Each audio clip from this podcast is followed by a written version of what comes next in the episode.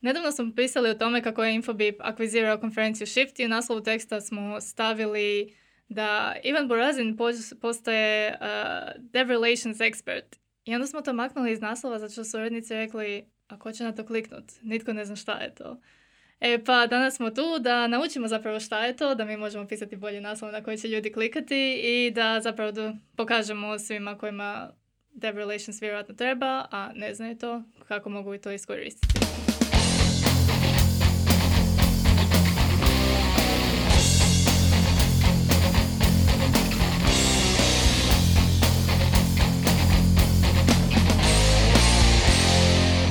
Nama su danas Infobipov CTO Izabel Jelenić i Ivan Burazin, pokretač Shift konferencije, a danas Chief Developer Experience Officer u Infobipu.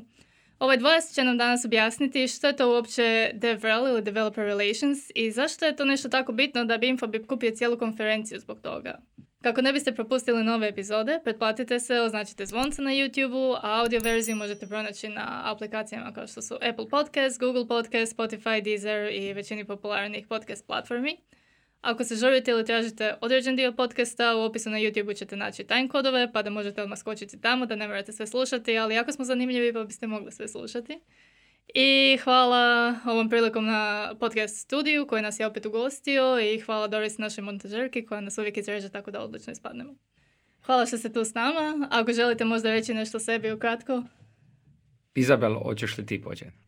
E, pa mogu, evo, znači ja sam u co-founder Infovi, pa zajedno s Silijom osnovali smo Infovi tamo negdje davne 2006. I evo, malo po malo, godina po godina, danas smo došli tu da pričamo sa, sa, i sa Ivanom e, oko DevRela.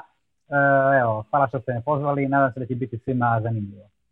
Uh, Ivan Borazin, founder i osnivač Shift konferencije i sada Chief Developer Experience Officer u Infobipu, jel?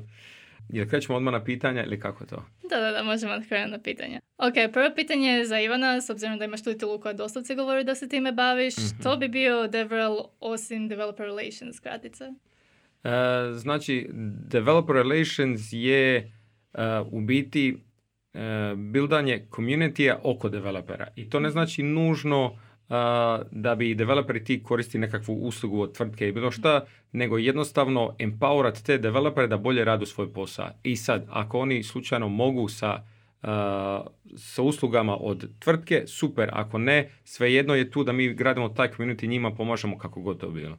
Uh, Izabel, zašto je jedna velika tvrtka kao Infobip e, se uopće odluči raditi na developer relationsu i zašto je to strateški bitno? Pa mislim da je to nama e, jako bitno, pogotovo zbog ovog rasta IT-a, praktički cijele jedne eksplozije koja se događa e, zadnjih već nekoliko godina. E, mi želimo pratiti startupove, znači omogućiti ljudima koji su na nekim IT startupovima, znači to developeri čini jedan, jedan velik dio toga, da na vrlo jednostavan način mogu, mogu doći do nas, naučiti nešto, konzumirati na, naše usluge, kako bi kasnije normalno stavili suradnju kada, kada firma naraste. Znači sve to nekako kreće od, od developera u startu, a mi želimo njima omogućiti da ne gube puno vremena, nego da stvarno budemo e, e, orijentirani na način da im čim, čim e, kvalitetnije, čim jednostavnije pomognemo. U biti je li developer relations nekako kao nije employer branding, a opet nije ni marketing prema developerima, a nekako je opet sve zajedno? Da, apsolutno. ovaj dio na što se ja generalno fokusiram mhm. ima taj interni dio koji se jedan dio i preklapa s employer brandingom ako zapošljavate mm developere, ali ono na što imamo naglasak i zbog čega je došlo do akvizicije svega mhm. je ovaj eksterni dio. Ako mhm. pričamo o developerima kao konsumeri naših proizvoda. Znači, to je u biti naš korisnik. Ako to mhm. gledamo, to je taj dio gdje mi guramo i neki kažu da to je nekakav marketing prema developerima. zašto? Zato što marketing kao takav u standardnim kontekstu ne aplicira se prema developerima. Možemo o tome malo poslije, ali je malo drugačiji način. Baš sam biti kad sam istraživala temu sam našla na tekst e, vrlo keći naslova da je to marketing za developera koji nije baš marketing. Ali ono što mislim da većina naših slušatelja možda ne shvaća da developeri jesu konzumeri usluge. Vaša Infobip možda je uglavnom B2B tvrtka, ali developeri su često oni koji odlučili da li će se neki proizvod integrirati, primjerice ako radi u agenciji, radi za klijenta. Znam da smo mi to u agenciji radili i da smo u biti mi predlagali rješenja. Apsolutno, da. Uh, Infobip, Izabel može više od ovome, uh, strašno dobro radi ovaj business to business i sales, uh, ekipa u firmi radi čuda i nastavit će raditi čuda, ali ovaj dio što, što se sad spomenula je kao developer end user, kao konsumer, mhm. to je jedan dio koji ćemo mi sad jače ajmo reći, adresirati. Jel? Želimo doći do tih developera i krajnjih korisnika da unutar svoje tvrtke ili agencije kad mhm. imaju problem, da je treba poslati SMS ili voice ili što već, dolaze prema Infobipu i koriste naše usluge. Da, da, da mi ako mogu još samo dodati, znači taj, taj uh, developer relations, to treba biti nešto što, kako smo ono baš pričali Ivan i ja još, još ajmo reći par mjeseci, nije to nešto stvar samo e, što se događa vani. Znači to je nekako stvari načina kako ćemo razmišljati, kako će, ćemo interno nekakve programe e, napraviti, da to bude znači, jedan sveobuhvatni program. Nije to samo ono external marketing, to je stvarno nekako znači, način kako se odnosimo, što nudimo e, zajednici, community, open source, da ako mi open source samo nekakve stvari naše, da to bude jedan onako sveobuhvatni program. Za sve recimo koji nas slušaju, nude nekakve svoje usluge ili proizvode, u biti kad je vrijeme da se tvrtka fokusira sa B2B i krene u dev relations? Vi ste isto krenuli sa B2B-em i onda ste krenuli sad u ovo. Koji je bio neki prelomni trenutak u kojem ste zaključili da vam je to potrebno? Mi jesmo krenuli e, više tako je sa B2B, makar smo nekad davno imali jedan famozni PDF sa, sa dokumentacijom naših API-eva, znači mi jesmo neke API-eve imali od starta i ljudi su ih koristili, međutim u tih 15 godina stvarno se puno toga promijenilo i ja bih rekao da je sada onako situacija drugčija i sada je nekako logično meni tako izgleda i, od početka za imati nekakvu kvalitetnu dokumentaciju i kvalitetni API, to je u stvari nužno da, biš mogao, da, bi, da bi firma mogla početi nuditi usluge. Mi smo toga već bili svjesni već nekoliko godina i pokušavali napraviti interno i napraviti nekakve pomake oko toga i napravili smo nešto, ali shvatili smo da nam jednostavno ne stignemo se dovoljno kvalitetno pozabaviti time, treba, treba nam baš fokus i zbog toga je nekako došli do ove suradnje. Ok, hvala. Sad smo pokrili ovaj dio što je to uopće i kada pokrenuti to. A ostane u biti onaj najzahtjevniji dio, a to je kako to efikasno raditi. S obzirom na akviziciju Shifta, očito su konferencije nekakav dio toga, ali koji su sve obuhvatni planovi Infobipa za DevRel?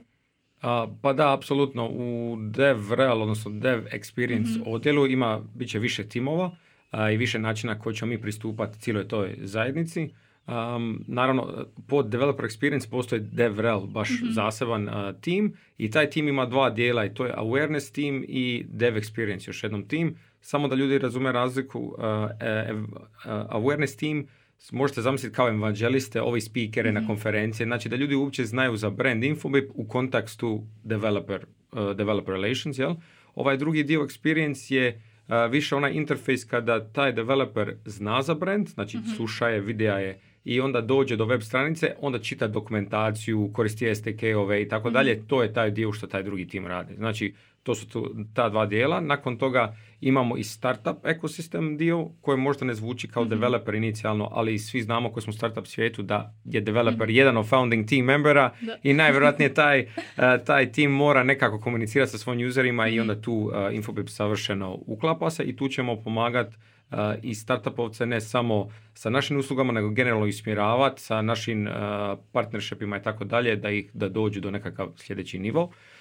I zadnji dio je u biti Global Events Team koji su u principu shiftovci koje Infobip akvizira i koji je sad jedan podskup ovog cijelog dev experience tima Zašto Shift? Pa zato što, i zašto to uopće? Zato što Shift je najveća regionalna developerska konferencija i sve tvrtke koje u biti idu prema developerima imaju svoje developerske konferencije mhm. jer na taj način jednostavno skupite toliki broj ljudi na jedno mjesto i možete osjetiti puls nacije, ajmo tako mm reći.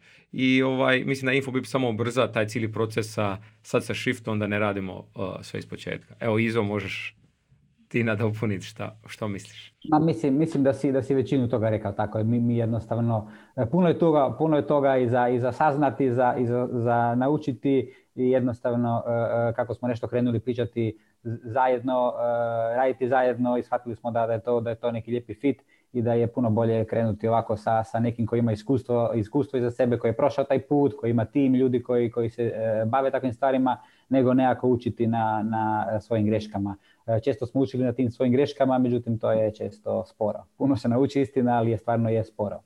Sad kad si već spomenuo globalne konferencije, imaš nam nešto za najaviti? A da, na konferencije. Mislim, možemo najaviti, ova je hrvatska konferencija koja mhm. danas je novi web live. Mhm. nadamo se da tada će proći ove sve probleme s ovim trenutnim stanjem na svijetu, tako da ćemo moći to. Najave su velike. ljudi mogu pročitati. cijeli rebranding je napravljen. Mislim da će se ljudima svidjeti, nama se mhm. sviđa. A, a speakeri ove godine su apsolutno najbolji na svijetu. Mislim da su i speakeri sad svi željni sami konferencija, tako da nikad nismo dobili ovoliko da, da, da, da odgovor na mail. mm Jednostavno su svi jedva čekali za doć. Tako da nama to će nastaviti biti uh, bazičan glavni event, no širit ćemo se i dalje. I idemo, shift ide u pohod na svijet, odnosno infobip shift, a to mi neki izo potvrdi da nije samo da ja mhm. kažem to. Tako, tako, apsolutno. E, ja sve to potvrđujem, sve to, sve to e, planovi koje smo sad radili i koji se lijepo krenuli ostvarivati, ajmo reći, e, računamo da biti, više biti izazova sa tim postojećim nekakvim, nekakvom pandemijskim situacijama, tako da će to sve krenuti u jako lijepom smjeru. Nekako sve, sve tako upućuje. Možemo najaviti gdje će biti sljedeća konferencija. Ali jesmo dogovorili, mislim, mi, mi pričamo, mislim u Americi pričamo, a sad ne znam smo dogovorili. Izrezat ćemo ako ne možemo. E, izrezat ćemo. Smjernice smo dogovorili. Smjernice, da mora biti u Americi, mora biti zabavan grad. To smo dogovorili. A sad dalje, tako, tako. E, a sad gdje će to točno biti, ovaj, vidit ćemo. Mislim, možemo, ljudi mogu nas slutiti, ali nije još mhm. ništa sigurno, tako da ovaj, nećemo to ni reći. Jel to, to možemo još malo brzo da bude tajna.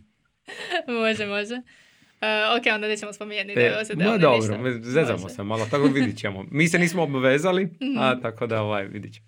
Ok, onda to će biti tajna, saznat ćemo kasnije i vjerojatno će biti veliki press release. I ekskluziva za netokraciju. I ekskluziva za netokraciju, normalno. Eto, to smo odmah riješili. E, a sad da se vratimo malo na načine kako biti stvoriti developersku zajednicu oko sebe. Recimo Infobip ima velika sredstva, može kupiti konferenciju, može uh, oformiti nekoliko timova. A što bi savjetovali jednoj manjoj tvrtki koja bi se isto htjela krenuti u tom smjeru, a nemate resurse? Da li je to nekakav content? Da li je to doprinošenje nekakvoj zajednici tipa open source na uh, nekakvim uh, developerskim hubovima.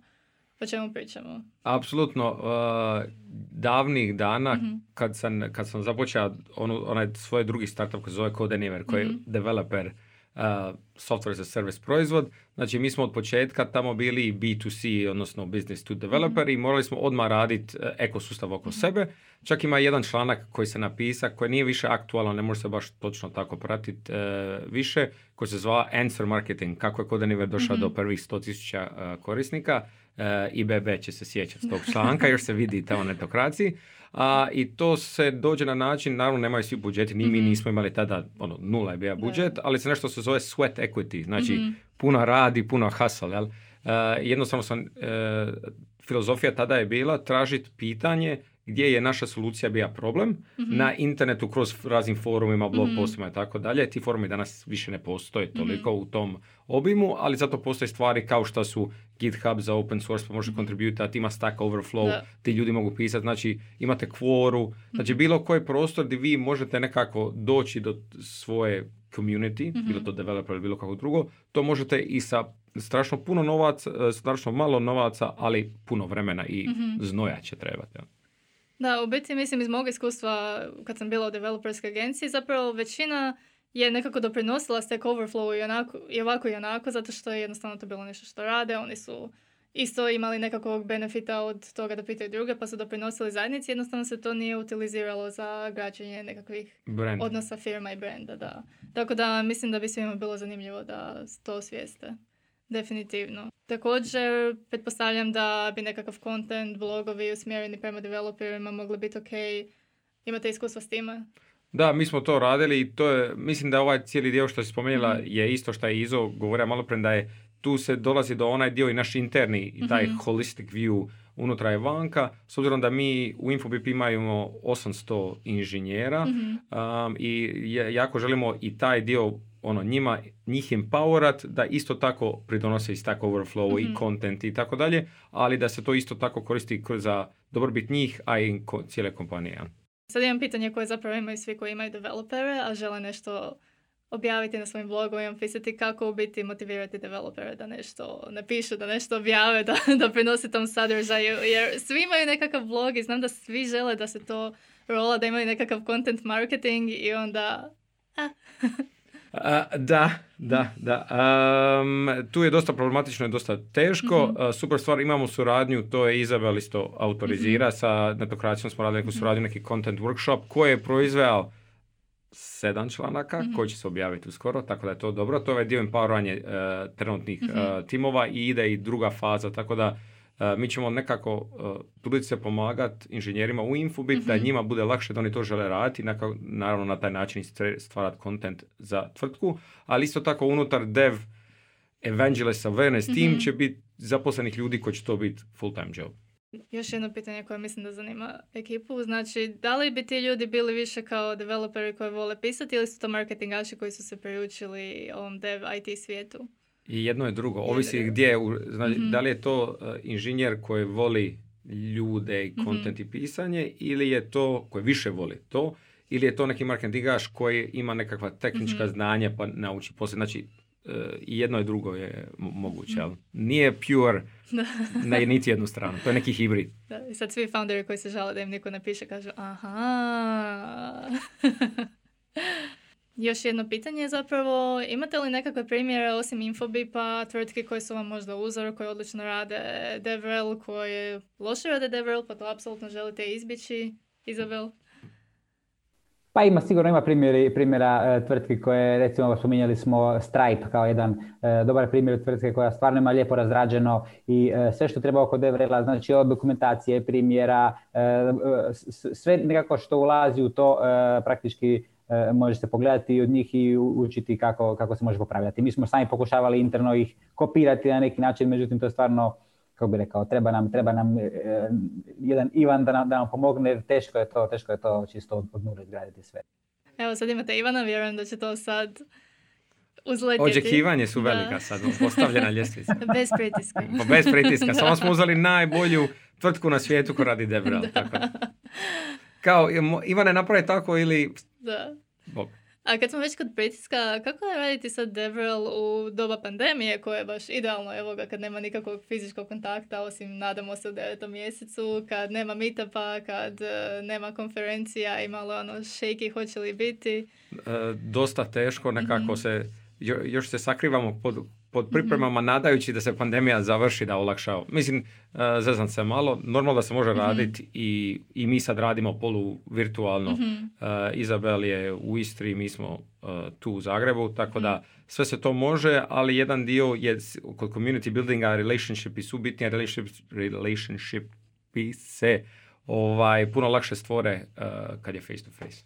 Tako je, slažem se. Um, kad smo već kod građanja relationshipa zapravo koja je nekakva specifičnost i da li uopće ima u građanju tog relationshipa sa developerima za razliku od građanja sa nekakvom općenitom publikom, ti imaš uh, iskustvo sa građanjem relationshipa sa sponzorima, sve je to opet nekako drugčije na svoj način. Postale neke specifičnosti osim što smo već rekli da svoj equity tu ima jako veliku ulogu. Pa da li ima specifičnost između gradnje, uh, između developera i non-developera? Da, tako Mislim, da, ne kažemo normalni ljudi. Da. Normal, uh, da, definitivno ima, zato je postoje, da, zato se i kaže da nije mm to jednaki marketing, jer to na drugi način se pristupa. Developer jednostavno ne vole da im se prodaje i prvo, žele uh, da ste iskreni, da ima nekakva ovaj, nekakav connection, da nije samo da mi njima nešto prodajemo, mm odnosno da ih pomažemo a priori i onda ako uspijemo kasnije imati nekakvo poslovno korist od toga super, ako ne, mm-hmm. svejedno. Uh, dakle, sad kad se širite globalno, pretpostavljam da bi naglasak bio prvenstveno na SAD. Pa SAD nam je sada jedno strateško tržište e, na koje želimo, želimo e, praktički čim jače zagaziti tamo.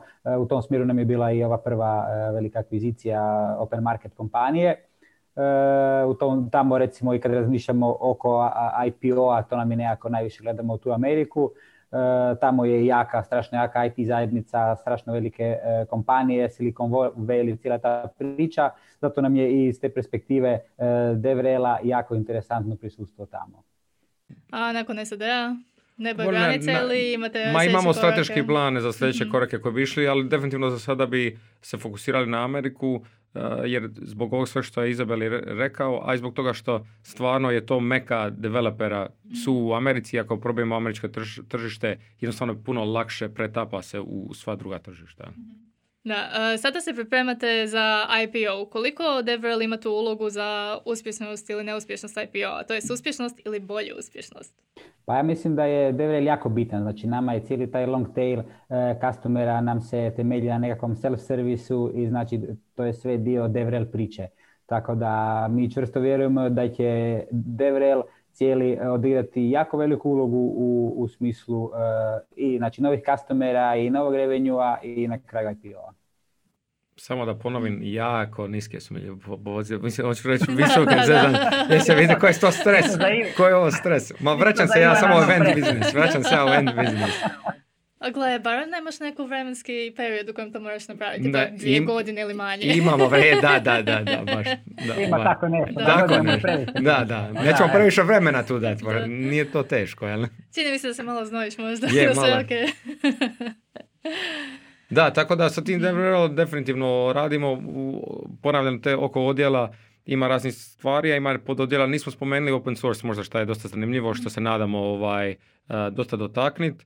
Uh, jer taj open source community je nešto strašno bitno za developere i, i tu imamo puno prostora za napredak. Kroz to da ćemo mi suportirati nekakve projekte sa radom i sa drugim načinima i, a, i da ćemo mi nadam se uspjeti open source neki od naših projekata uh, jel da izoći, hoćemo dobiti pravo na to. Nadamo se da ćemo uspjeti tako to. Je, tako, tako ja, ja računam da da. I ne, mislim, ne samo ono što smo prije spomenuli, uh, računamo da je, znači DevRel je uh, veliki projekt interesantan, znači za vanjske developere i vanjske male firme, startupove, na kraju veće firme, ali to je, uključuje stvarno i i mogućnost da naši ljudi koji jesu kod nas, koji su developeri, da mogu lakše i interno i kontributirati uh, open source i open sourceati neke stvari, da imaju s kim, da ima, ima im ko pomoći ako oni žele dobiju ideju za nekakav blog napraviti. Sve to, sve to nekako da, da, se, da se kao kompanija na kraju interno preobrazimo u, u puno otvoreniju, puno, puno jednostavniju, puno nekako više engagement, E, e, e, po pitanju developera da se lakše, da se lakše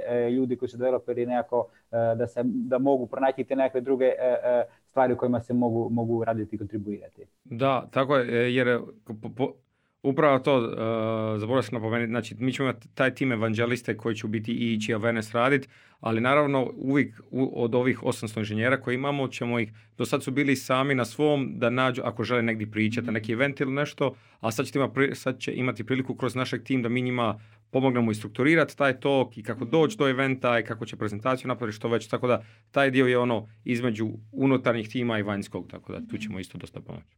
Da, pa čini mi se da je možda bitno naglasiti svima koji žele DevRel da to nije nešto što dolazi iz toga top down da neko naredi da developeri moraju pričati na konferencijama, da moraju pisati blogove, nego baš da ih se osnaže, da ih se motivira da to sami žele. Da pa će, čitala sam u materijalima da kada rade developeri na open source rješenjima da su zapravo više motivirani. Da, da, apsolutno. Da, to je uh, ljudi izvan tech zajednice mm-hmm. će biti dosta čudno zašto ljudi nešto rade besplatno pa to dijele, ali generalno cijeli internet je temeljen dan danas na tome. Tako da mi imamo i nekako je dužnost se vratiti nazad toj open source zajednici i to je u sržu većinu developera da na taj način da rade. Da, mislim da nema developera koji nije tu i tamo pogledao Stack Overflow. ja znam da sam ja svako pitanje koje sam ikad imala je bio odgovor na Stack Overflow.